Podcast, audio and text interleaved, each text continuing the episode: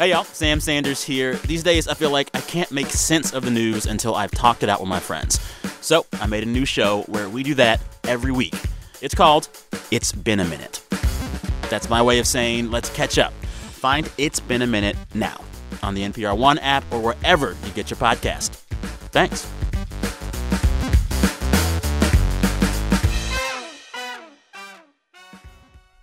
Now, before we start, how's about you go review us in iTunes?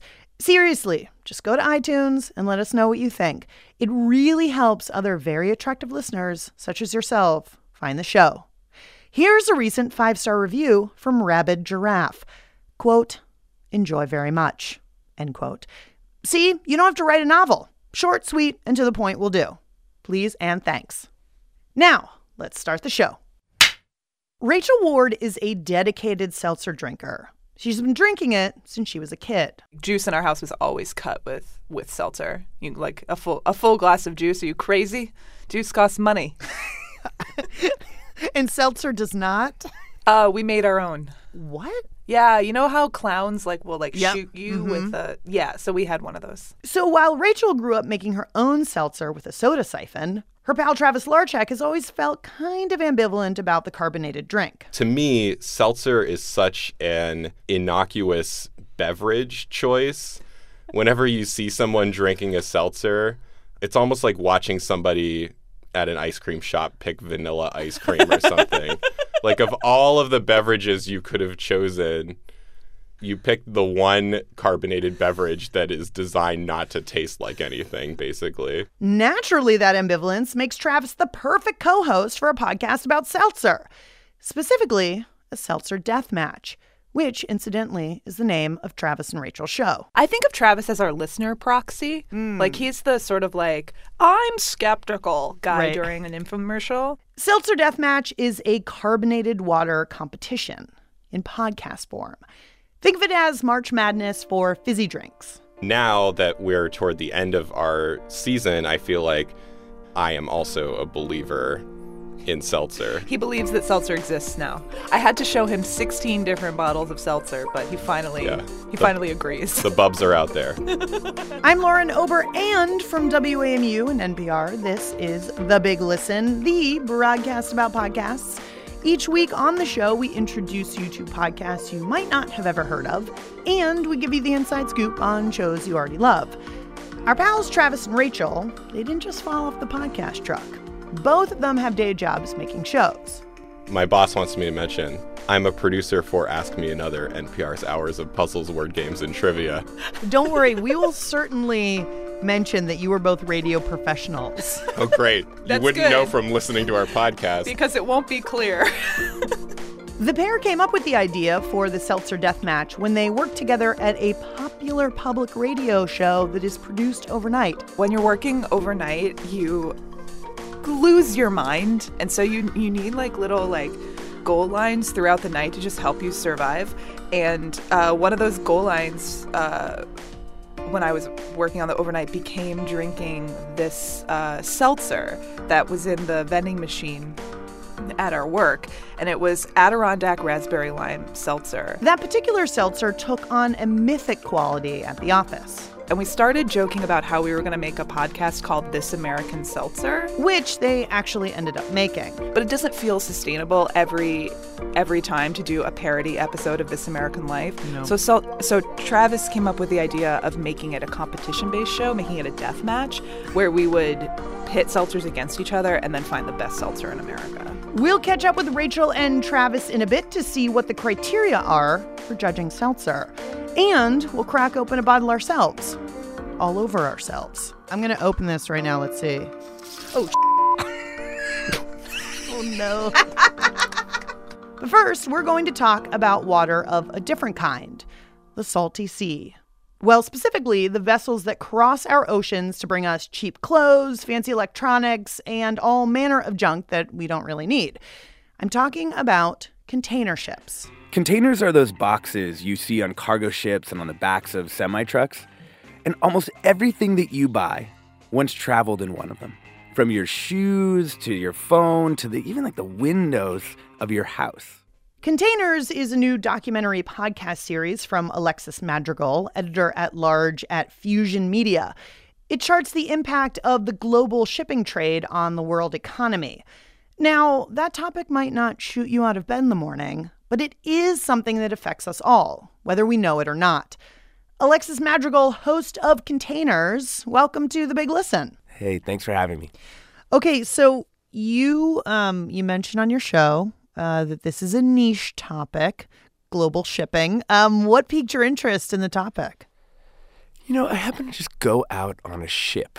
Um, and when I got out on the container ship on the Port of Oakland, uh, we got into this wood paneled room. And, you know, kind of the conference room, I suppose, on the ship.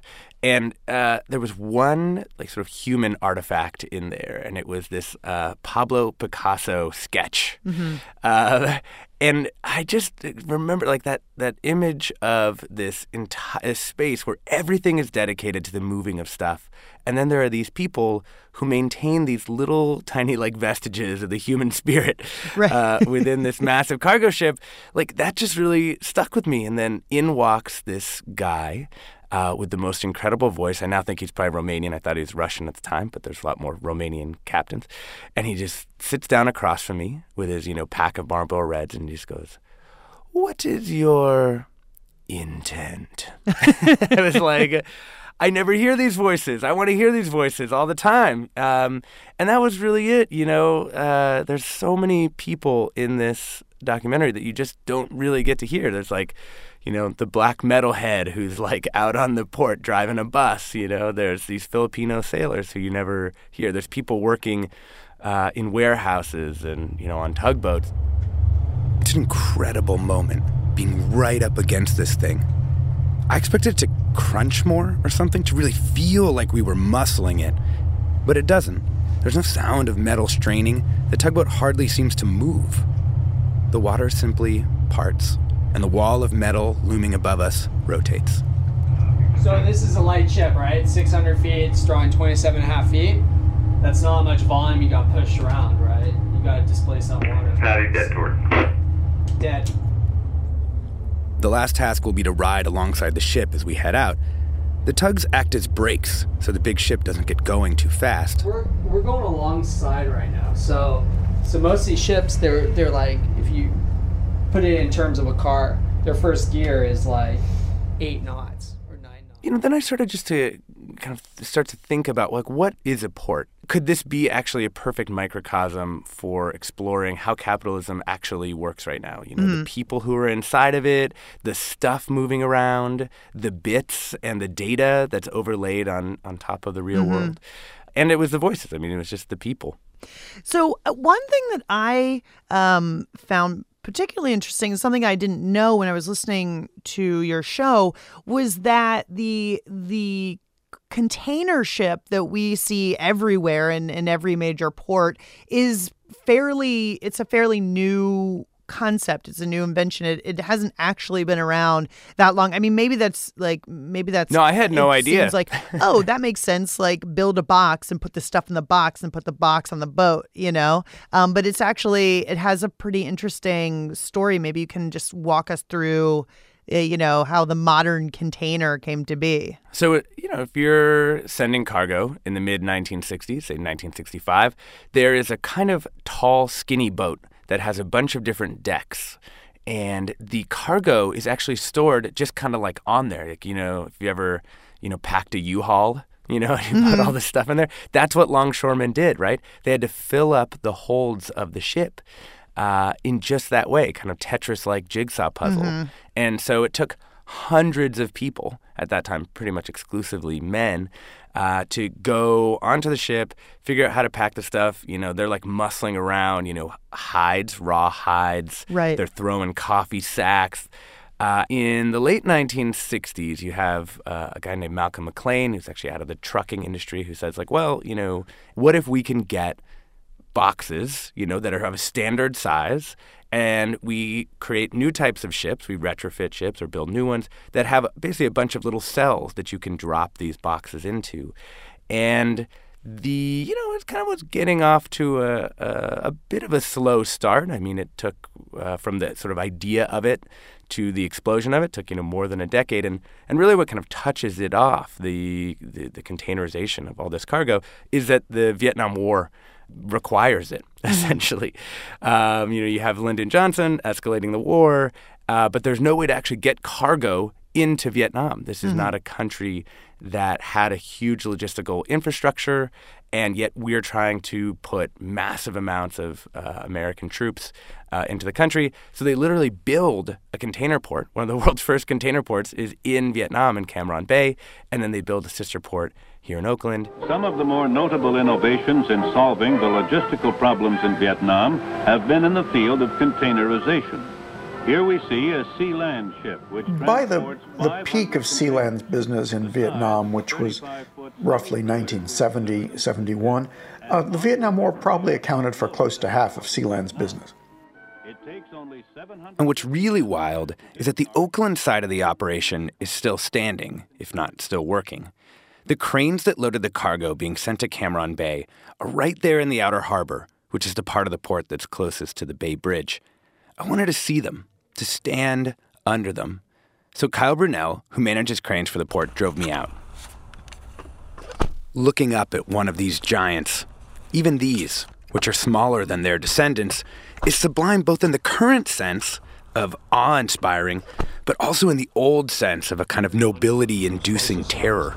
But what I find interesting is that these that were developed in the, in the 60s, essentially they're- they're the same today, just larger and, and more advanced. But you've got The key structures. If I drive up I 95 today, I live in Washington, D.C., if I drive up the highway to the port of Baltimore, um, and there are loads and loads and loads of containers just sitting there waiting to get loaded, unloaded. What is inside of those? Oh my God! Everything is inside of those containers.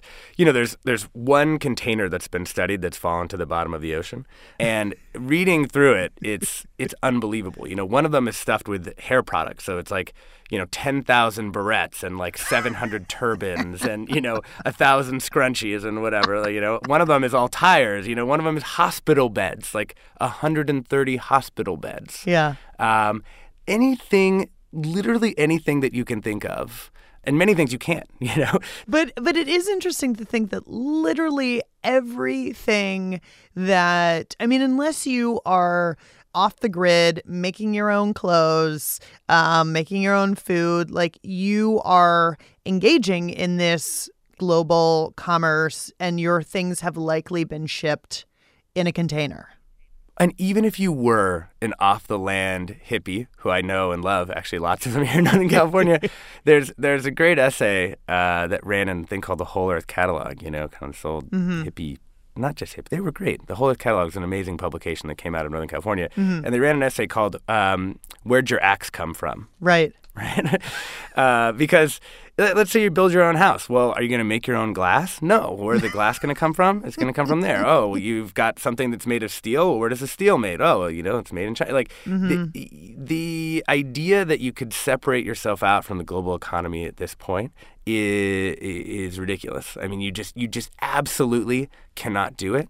And I think there's I think that actually is an important realization because it means that we're all in this system and it means we all kind of have a responsibility to reform the system if that's what we want, right? I mean, mm-hmm. I think i- you it's easy to say global trade is something that's been done to us by elites, right? Mm-hmm. It's much because then all you have to do is like change the elites, I suppose. But what if mm-hmm. the price of everything at Target went up 50%, you know? I mean, what would that mean for the people who depend on big box stores, you know, who can't buy their way out of the ethical complications of the system? As we head for the checkout, we heard this. These beeps from the barcode scanner. Turns out these beeps are a good way to understand the international shipping industry that delivers you the stuff you buy every day. To learn more, I talked with a scholar named Jesse Le Cavalier who studied the logistics systems of big box stores. For me, the, the thing that's this kind of overriding feature of these logistical worlds is this like tension or this contradiction between the the the kind of impulse and the desire to dematerialize everything and then this like stubborn reality of just like having to move it around all the time. And I think that there's that still just it persists, like material just persists. In particular, he's looked at the way that data infuses the system. Each time you hear that beep, that's a piece of data being recorded. That data is fed into software, which calculates what products need to go where from what factory. In effect, each beep helps direct everything from the paths of the ships on the ocean to the arrangement of the products on the shelves. The, the deeper I got into this, the more I felt like it, that that we've actually really lost something with containerization. Even though containerization obviously is a huge boon for global trade and just the transformation of the global economy, but we, what we've lost is in the old days when a ship came into port, it would unload its stuff onto the pier and it was just like open for inspection. So like when the cardamom ship came in, like these spice Mm. ships would come in, you'd smell all the spices. When Yeah. the coffee ship came in, you'd smell the coffee. When the banana ship came in, you'd smell the banana. You know, like Yeah. you knew what what was happening. You know, one old longshoreman said, like, you know, who, who just finished high school, didn't go to college. He's like, I learned the world by looking at the goods that were coming in Yeah. to the piers. Uh, and I think, you know, it's. I had an artist tell me, you know, this the story of containerization is all about alienation, right? It's alienation from where things come from. Right. Um, and and I, I actually think that that's that's true that it's it is important to know these backstories if for no other reason than you just know the system that you're taking uh, that you're taking part in. Alexis Madrigal is the host of the audio documentary Containers from Fusion Media Group. To find out more about his show, check out our website, biglisten.org. Now, when you're talking about the ocean, it's water, water everywhere, nor any drop to drink. Apologies, Samuel Taylor Coleridge. But when you're talking Seltzer Deathmatch, from our pals at the top of the show, it is Beverage City. But how does one judge a drink that is basically just water with bubbles? We introduced an actual scoring rubric on the uh, semifinals, The quarterfinal quarter episodes. quarterfinals, and it was bub. So the bub profile, flava, and Aesthetics. aesthetics. In order to determine the contenders for the Seltzer Death Match, Rachel and Travis took a few trips to their local bodega for the cheap tried and trues, as well as an outing or two to Whole Foods for the fancy glass bottle stuff. It's a mix of like old, new, high, low, uptown, downtown, for sure. In this round, Travis and Rachel, along with guest judge Zoe Chase from This American Life, went even crazier with their taste test. Upstate versus downstate. The Adirondacks versus Queens. Okay, so we have another one to try. Yes. The Hal's New York Seltzer Water Black Cherry. While Zoe liked the bottle, she was dubious of the name. I gotta say though, Hal's, you know what I mean? Like, I feel like you're trying a little hard to like do the like old New York, you know, Bronx. Hey, I'm walking over here. Yeah, exactly. You know, like, like, hey, get out of my way. I'm from New York. I gotta have a seltzer. You know, and I'm like, I'm not feeling that. Like, I don't need you to do that. You're trying. We're going to take a quick break to rehydrate. But when we come back, we'll hear from actress Gillian Jacobs about her deep obsession with true crime podcasts. But first, we're going to check in with another kind of cutthroat competition the prestigious Van Cliburn International Piano Competition, named for the famed American pianist. Along came Van Cliburn. This tall, lanky 23 year old ended up winning the Tchaikovsky competition. I mean, come on. An American winning a competition named after one of the most famous Russian composers during the height of the Cold War? I mean, Cliburn's like the James Bond of the classical music world. That's coming up next. Don't go anywhere. This is NPR. Support for NPR and the following message come from Exxon and Mobil, the exclusive fuel partners of the Plenti Rewards program. 500 points is worth at least $5 in savings. You can pick up a Plenti card at an Exxon or Mobil branded station and start earning points right away. We'd like to say a quick thank you and share a message from one of our sponsors, Stoke Cold Brew Coffee. At Stoke, they recognize that not every bean measures up. Stoke is steeped at cool temperatures for at least 10 hours to achieve a smooth taste. It's slow brewed, like all the best ideas. Stoke Cold Brew Coffee. Look at you go.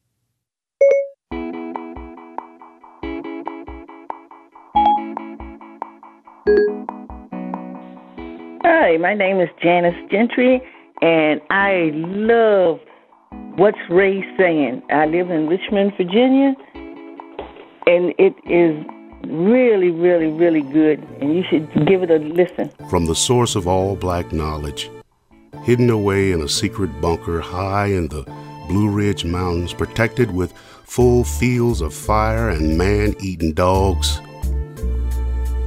This is What's Ray Saying? I'm Ray Christian. Now, how is it that people who self identify or are seen as members of the original peoples of Africa, you know, black people, how come they come in such a wide range of skin complexions? Again, that's um, what's Ray saying. It's great. You'll love it. Thank you. Bye. Hey, pals, welcome back to The Big Listen. I'm Lauren Ober, and I want you to let your fingers do the talking. Call the pod line and tell us what you're listening to. The number is 202 885 Pod 1. Give us a jingle. Now, I'm guessing that more than a handful of you were subjected to piano lessons when you were young. And likely, those lessons did not lead you to fame or fortune on the classical music circuit. That's because piano is a tricky beast. One wrong note can sour a whole composition. The subjects of the new podcast, The Competition, know that only too well. I try to practice at least six hours a day. I was practicing, I think I was with piano maybe about 10 hours. I just practiced like 12 hours a day.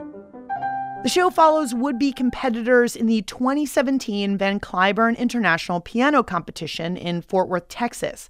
It's the most prestigious piano event in the world. We'll capture the highs. It was always a special moment after the very last note. This second after very last note and before a close. And lows. Right before you enter and uh, go onto the stage, you really feel like like you're really totally shaking. That really happens. Like all of a sudden you really cannot handle your hands, and they kind of stop working like in the middle of your performance. James Kim is the host and creator of the podcast. James, welcome to the Big Listen. Hey, Lauren. Uh, so your podcast is all about the Van Cliburn International Piano Competition. Please tell us what that is. Sure. I actually just heard about it maybe a year ago. I had no idea it existed.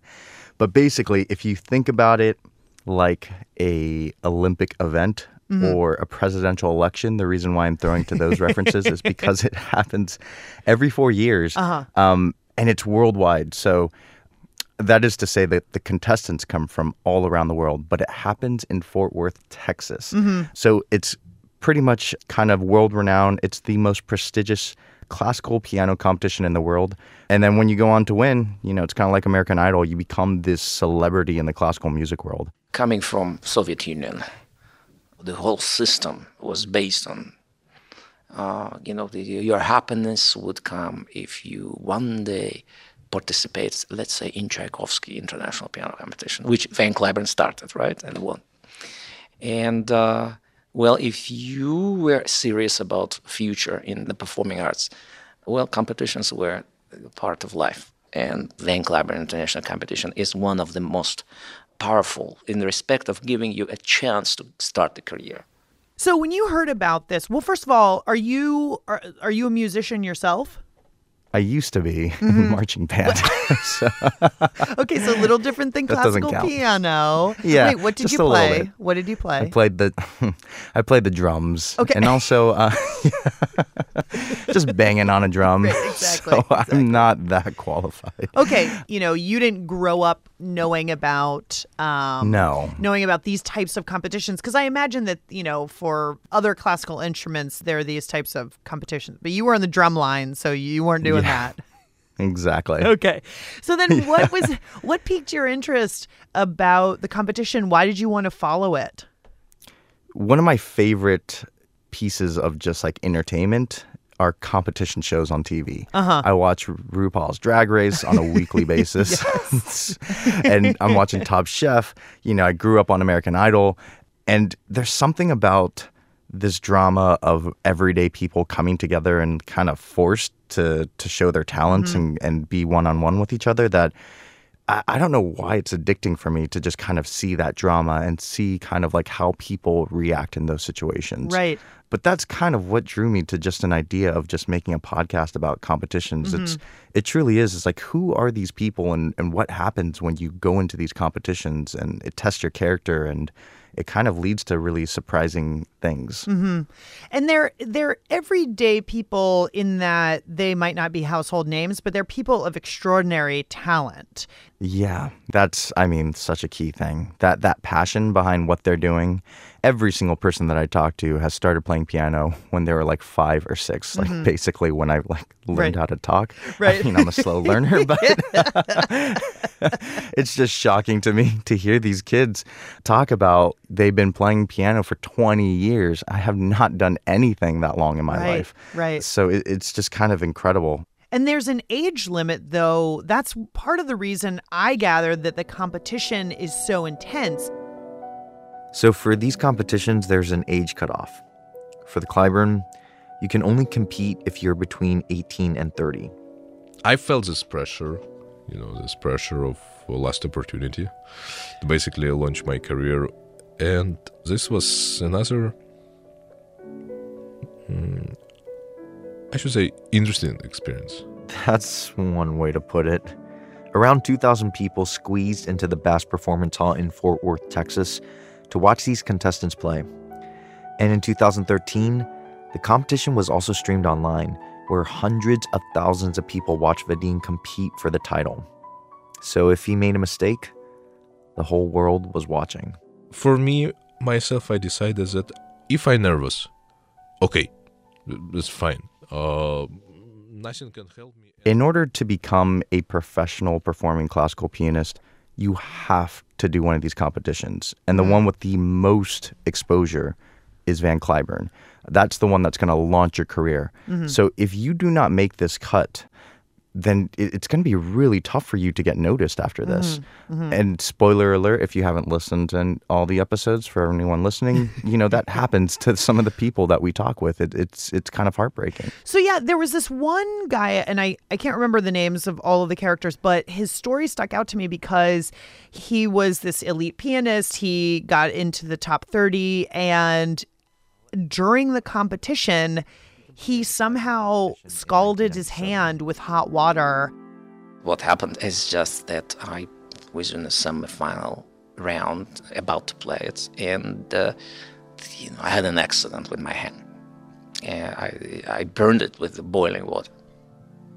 Just an accident in the morning, hot hot tea, and dropped everything on my mm, hand and leg. He had blisters all over his hands, and the doctor told him that he had no other option but to drop out. Of course, it's sad, you know, you're done. You had a great chance and you lose it. But at the same time, I had also, you know, my family. He was in, in Russia, uh, my wife. And um, I was in America. So I started to think. I met new people, uh, new friends. I That was a moment of change in my life, actually. his basically his whole life fell apart right? like he had he had to work in a restaurant. His wife was like cleaning houses. She was also um, a music professional and everything was sort of resting on this competition. And then when it didn't happen life went to seed for him. Yeah, the person you're talking about, Stanislav Yudenitch, he he came from um, Uzbekistan and he he didn't know what to do. So and he said that he has never been a quote servant his entire any of his life. Um, and so it was kind of this humbling experience for him. But should I spoil it? I don't know if I should spoil. it. i mean i mean Yeah, maybe. he wins and to find he out- yeah. wins it's a happy Yeah, story he wins exactly. four years Yeah. later yeah, he enters, wins, becomes this world. You know, Right, but yeah, he's he doing. sa- but he says something. I'm sorry to interrupt you, but he said something so interesting where he was like, "I went from um, I went from working in a restaurant to flying on private planes. Like that was the difference that the. Van Cliburn Prize meant for him." Exactly. Yeah, and that particular story, um, he played at this kind of fancy gathering where a lot of the Van Cliburn winners go off and play. and um, they play on the top floor. He had to play in the lobby where everyone's checking in, um, just as a background pianist, and he made a three dollar tip that one night that he played. After he won, they flew him out there on a pl- private plane, had him play on the top floor. Just it's it's just a crazy thing that it it, it changes people's lives. There was one American woman who you follow in the sort of early days. Yeah, Lindsay Garritson. This competition is streamed live online, which means that the whole world can tune in. I mean, I just remember, you know, getting messages from people I didn't know, commenting on my playing, my dresses, Oh my, hair, my shoes. Oh, I mean, just like the amount of scrutiny is is kind of mind blowing. And I'm thinking, God, like who would want to put themselves, especially if you're a woman, in this position? Exactly. And yeah, it's those online commenters that, you know, she worked her entire life for this moment, and all people care about is the shoes and dress that she's wearing or Mhm. if her hair is the right way. Right. And to the exclusion of everything else. I mean, you were, they, they practice for eight, ten, twelve hours a day, you know? Yeah. No, totally. I don't even work like seven, eight hours a day.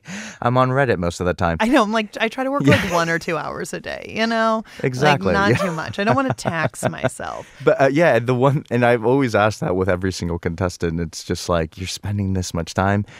And they always seem to have this rebuttal of like, yes, but I'm not just playing piano. Like, I have a life outside classical music too. Which right. Okay. But, it's kind but, of like really, they, they, they don't. Because I was reading their bios. Yeah. I read all their bios on the Van Cliburn site. And it, when it said like, you know, um, hobbies, it was like, Tim Timothy also likes to watch TV and and watch movies. Like that was like the that was like the here are the other things that he's involved in. Yeah, or like exactly. like like Jane is an avid um, Italian speaker as well, and you're like, wait, what? Like that's your hobby? Cute, but I like to walk on, like walk on the, Walk beach. on the beach. That's what I Right, like to do on the my side. Yeah. Like they would have the worst dating profiles online because it would just be like it would just be like classical music, the end. I mean, I'm sure they That's don't. actually where they took their bios. They just went on, you know, OK Cupid, and then they just grabbed it from there. You know. James Kim is the host of the competition. To find out more about the show, check out our website, biglisten.org.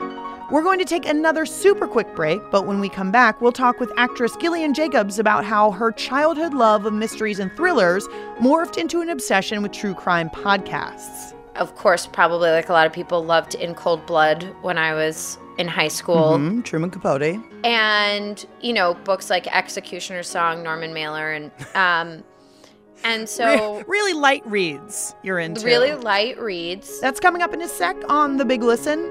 Stick around. This is NPR.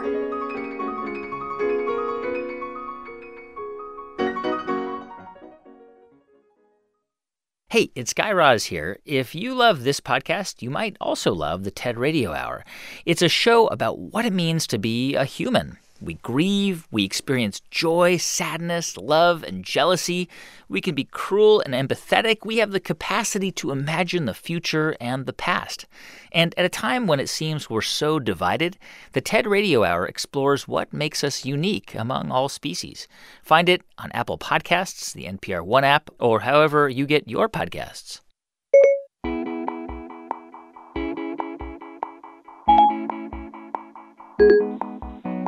Hi, this is Erwin Rosenthal in Woodstock, New York, and I'd like to recommend the Sinica podcast. That's spelled S I N I C A.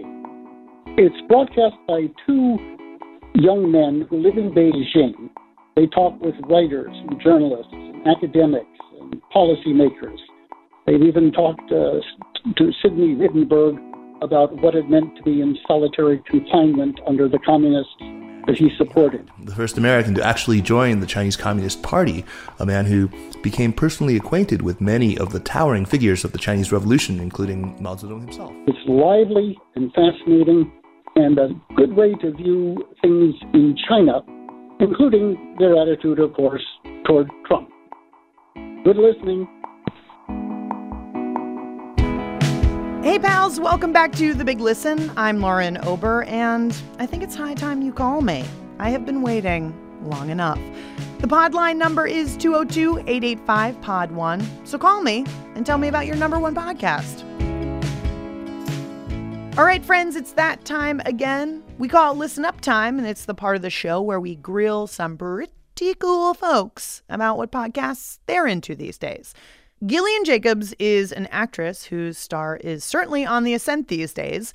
You might know her from her breakout role on the TV sitcom Community, or you may remember her from her starring role in the 2016 movie Don't Think Twice, or you may currently be watching her in the second season of the hit Netflix show Love. Where do you live in LA? Um, you know the Hollywood sign? Mm-hmm. I actually live inside the letter O. Which one? There are three. Good question. It's a great question. Um, well, not the first O, because the rent's insane. Obviously. But for our purposes, Gillian, not Jillian, is a podcast devotee. When she isn't acting, she's listening to podcasts, specifically true crime podcasts. And in her fantasy world, Gillian would also host a podcast all about her random obsessions. But sadly for the world, she's a bit overscheduled to commit to that. Gillian Jacobs, welcome to The Big Listen. Thank you for having me. All right. So you don't have a podcast. Normally we talk to people who have podcasts, but you don't have one, do you? Yet. Yet.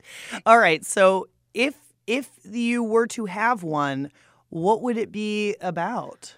I think I would call it my random obsessions because I Oh. always get really into something, whether it's a person or a book or a movie or an artist, and maybe I would just highlight whoever I'm obsessed with that week.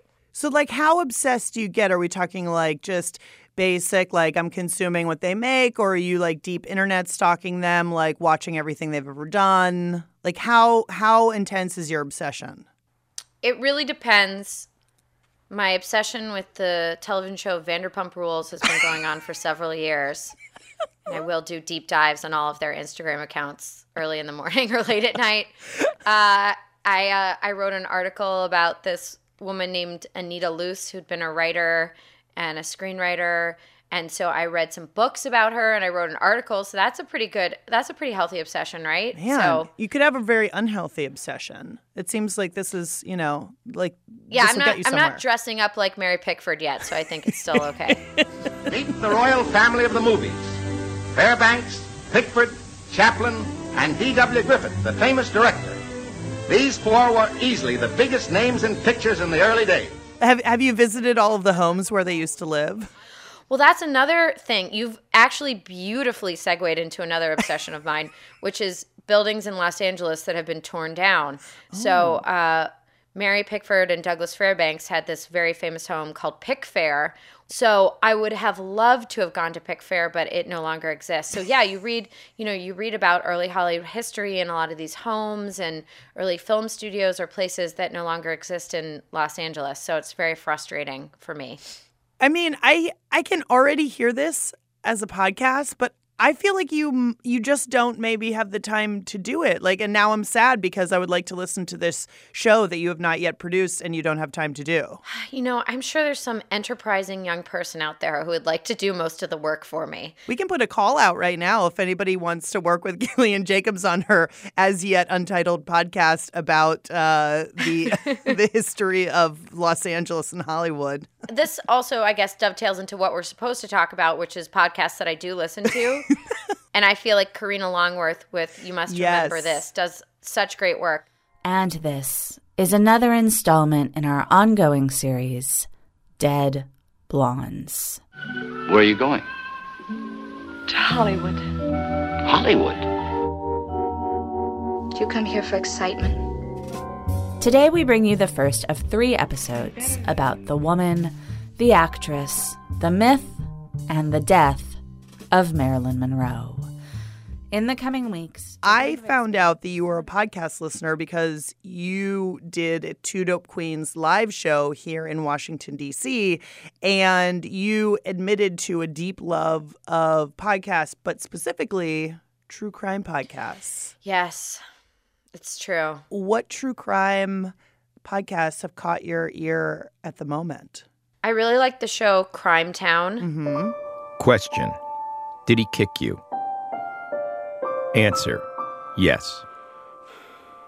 Question Where did he kick you?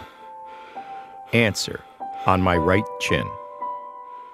Question Did he try to burn you with a cigarette? Answer Yes. Question Did you have a cigarette burn on your face after the incident? Answer Yes, in my left eye. Question At some point, did the mayor swing a fireplace log at you? Answer Yes. This is a transcript of grand jury testimony from a victim of a brutal assault. An assault committed by the mayor of Providence, Rhode Island. Yeah, that's right, the mayor. Yes, so it deals a lot with the mob there, with the mayor, his relationship to corruption, and then sort of it sort of establishes a cast of characters in the early episodes and then sort of takes, you know, each episode exploring different people, different decade, their relationship to crime in the city. Okay, so Crime Town. All right, what else? Accused. I listened Oh. to Accused. Right there. He was acquitted, but officials said the jury got it wrong. And I vividly remember Mr. Andes standing up and saying, Then who killed my daughter? That's the question two journalists from the Cincinnati Enquirer have been working to answer for nearly a year. This is an open case. Don't give her anything. You should, you know, keep the file shut and whatever. And yet nobody was investigating it. Nobody was investigating the murder. Nobody had been investigating the murder for a long time. The thing about it was the police. So, do we have any final recommendations or well, I see, I would ask you if there are shows that you've tried and you've hated, but I feel like you're too nice to even say that. I would never. Uh, No. Oh, yeah. I remembered another podcast that I love, which is my friend Chris Gethard's podcast, Beautiful sure. Anonymous. Yeah. Um, oh, and then here's a whole other thing, which is my strange history with appearing on the show Comedy Bang Bang and how the fans of that show are so obsessive that it has taken on an entire life of its own. Wait, Um, tell me I know nothing about this. Okay, so there's this show called Comedy Yes. Bang Bang, which was also a television show. Right. And when I first appeared on the show, I had never listened to it. I didn't really know anything about it, but I quickly picked up on the fact that, okay, one person goes on doing a character and the other guest appears as, the, as themselves, and it's hosted by Scott Aukerman. Right. And so I think maybe my second appearance on the show, um, the great comedian Paul F. Tompkins was Mhm. on portraying Garry Marshall, the late great director. You're thinking of Fonzie. And for some reason, in the moment, I decided to create my own persona, which is a version of myself, which is kind of a, a ruthless gold digger. How much money do you have? Oh, how much? How much you want me to have? So I uh, very blatantly on the podcast proposed to Garry Marshall that we kill his wife and I marry him Oh, for his money. Wait, hold on. Who talked about killing a wife here? Well, then I was thinking if we killed her, you wouldn't have to give her half your money. We wouldn't have to go through a drawn out divorce. You're not going to give your wife half your money, though, right? Oh, he's got it. They- So this went on over the course of several years with our various appearances on the show, where I'm trying to convince him to marry me or put his wife into suspended animation, and we were going to get things like a Bel Air divorce or so. I can't even remember. It became so elaborate. At one point, the uh, comedy Bang Bang listeners changed Garry Marshall's Wikipedia page to say that he was married to me. so yes, now now you know having a recurring role on Comedy Bang Bang has become a, a very important part of my life and career. When um when do you find the time to listen to uh to podcasts? I listen to podcasts all the time. I listen to them on my commute.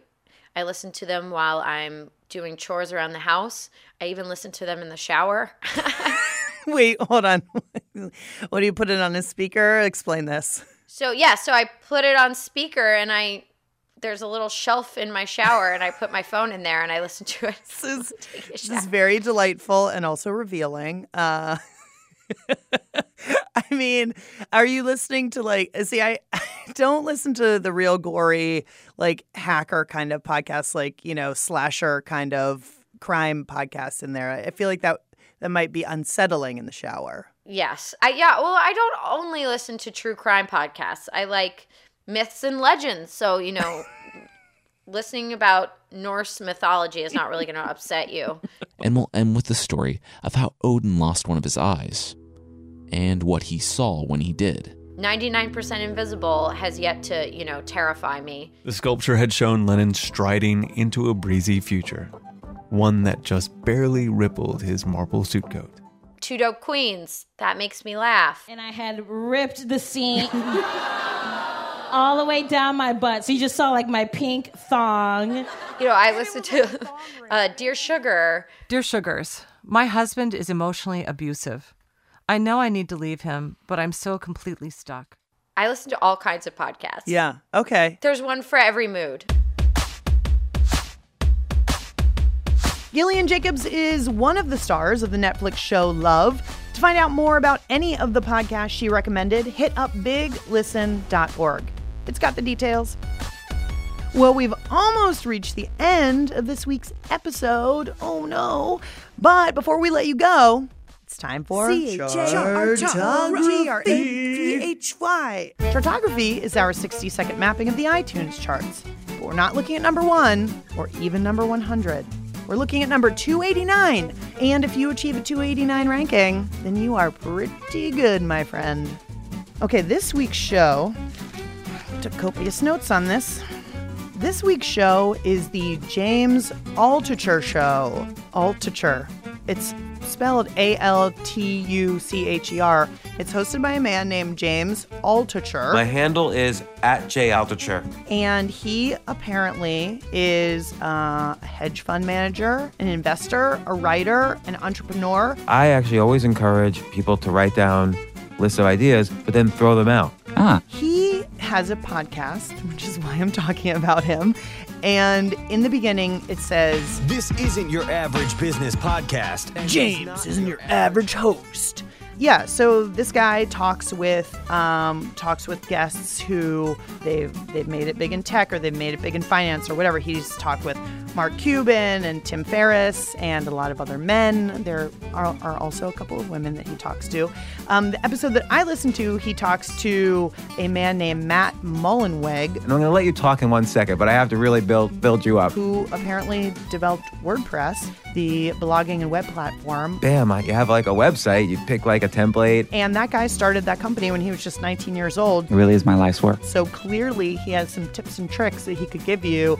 Probably the biggest tip or trick that he could give you is like be really, really smart and motivated, um, which I guess he was. But anyway, James gets to the bottom of it in his uh, in his interview. That's what he does. He talks to people about their things. Your company essentially is the dream of the internet. So if you want to be successful, listen to James's show.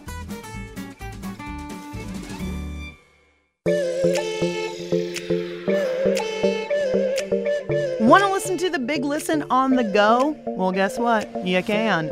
Just go to iTunes or NPR One or any fine purveyor of podcasts and hit subscribe. Then we will just be slip sliding into your feed like you didn't even have to do anything, just automatically. There we are. Also, please leave us a review. As always, we love us some listener feedback. Please like us on Facebook and or follow us on Twitter. We're at Hear Big Listen. That's H E A R Big Listen. So follow us. We're tremendous, absolutely tremendous. If you want to send us love notes, our electronic mail address is biglisten at wamu.org. The show was produced, mixed, and edited today by Jacob Fenston and Ponce Rutch. I, Lauren Ober, was busily guzzling seltzer. Was busily. busily guzzling. Did I just say that? Dave Schulman composed the theme music. Other music in the show came from Army Navy, the band, not the store.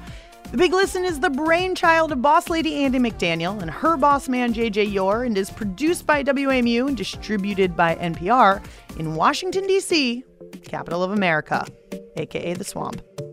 And now, a few final thoughts from our pals, Rachel Ward and Travis Larchuk, the well hydrated minds behind the Seltzer Death Match. Is there going to be another Seltzer Death Match, or is this the final word? Like, this is the end all be all of Seltzer competitions? So, a thing that I've been getting really into lately is regional seltzers. Uh, and it turns out once you have a seltzer podcast, people will insist that whatever seltzer they grew up drinking is the best. And it's a big world, and there's a lot of seltzers out there. Uh, so, I think from a like uh, supply perspective, there there are 16 more seltzers that we could put in a bracket.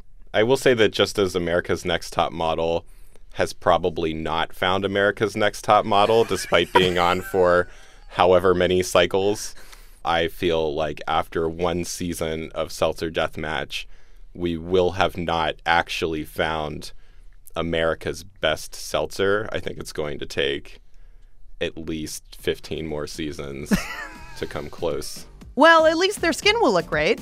Till next time. Three, two, one. Keep, it fizzy, America! All right, now we'll do one where we're over it. Three, two, one. Keep, it fizzy, America. All right, now let's just do one as normal people. All right, three, two, one. Keep, it fizzy, America. All right, there you go. This is NPR.